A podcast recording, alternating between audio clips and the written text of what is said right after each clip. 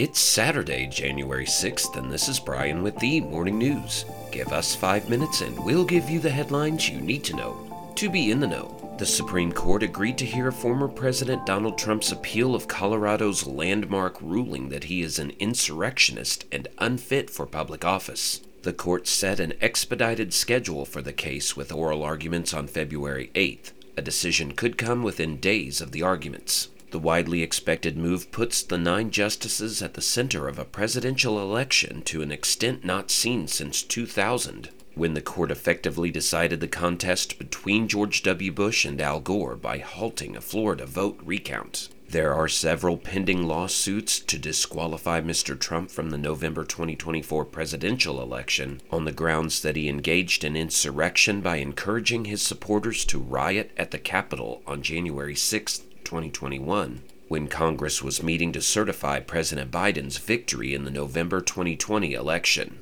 In other news, American officials are trying to persuade partner countries to acquire cutting edge small nuclear reactors still under development by U.S. firms. The goal is to wrest nuclear market share from Russia and defend against China's fast growing nuclear technology industry and to compete with its biggest geopolitical rivals.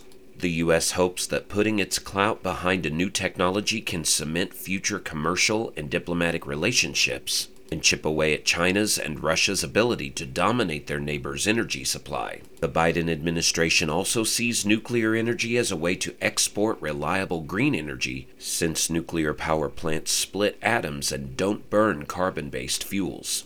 With Russia's broad 2022 invasion of Ukraine sending Poland and other European countries looking for new energy partners, U.S. officials and industry leaders see a potential opening in the market for U.S. exports to compete with China's growing nuclear ambitions.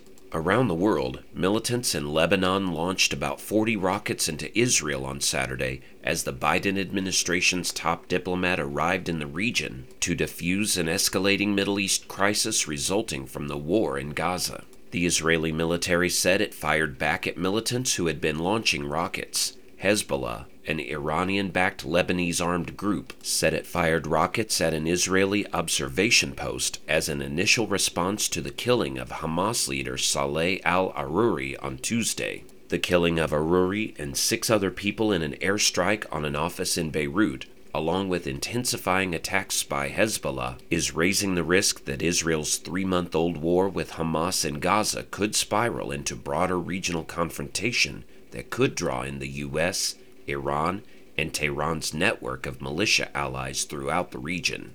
Back in the US, Alaska Airlines grounded all of its Boeing 737 9 aircraft late Friday, hours after a window and piece of fuselage on one such plane blew out in midair and forced an emergency landing in Portland, Oregon. No one was seriously hurt. The incident occurred shortly after takeoff, and the gaping hole caused the cabin to depressurize. Flight data showed the plane climbed to 16,000 feet before returning to Portland International Airport. The pilot told Portland air traffic controllers the plane had an emergency, was depressurized, and needed to return to the airport.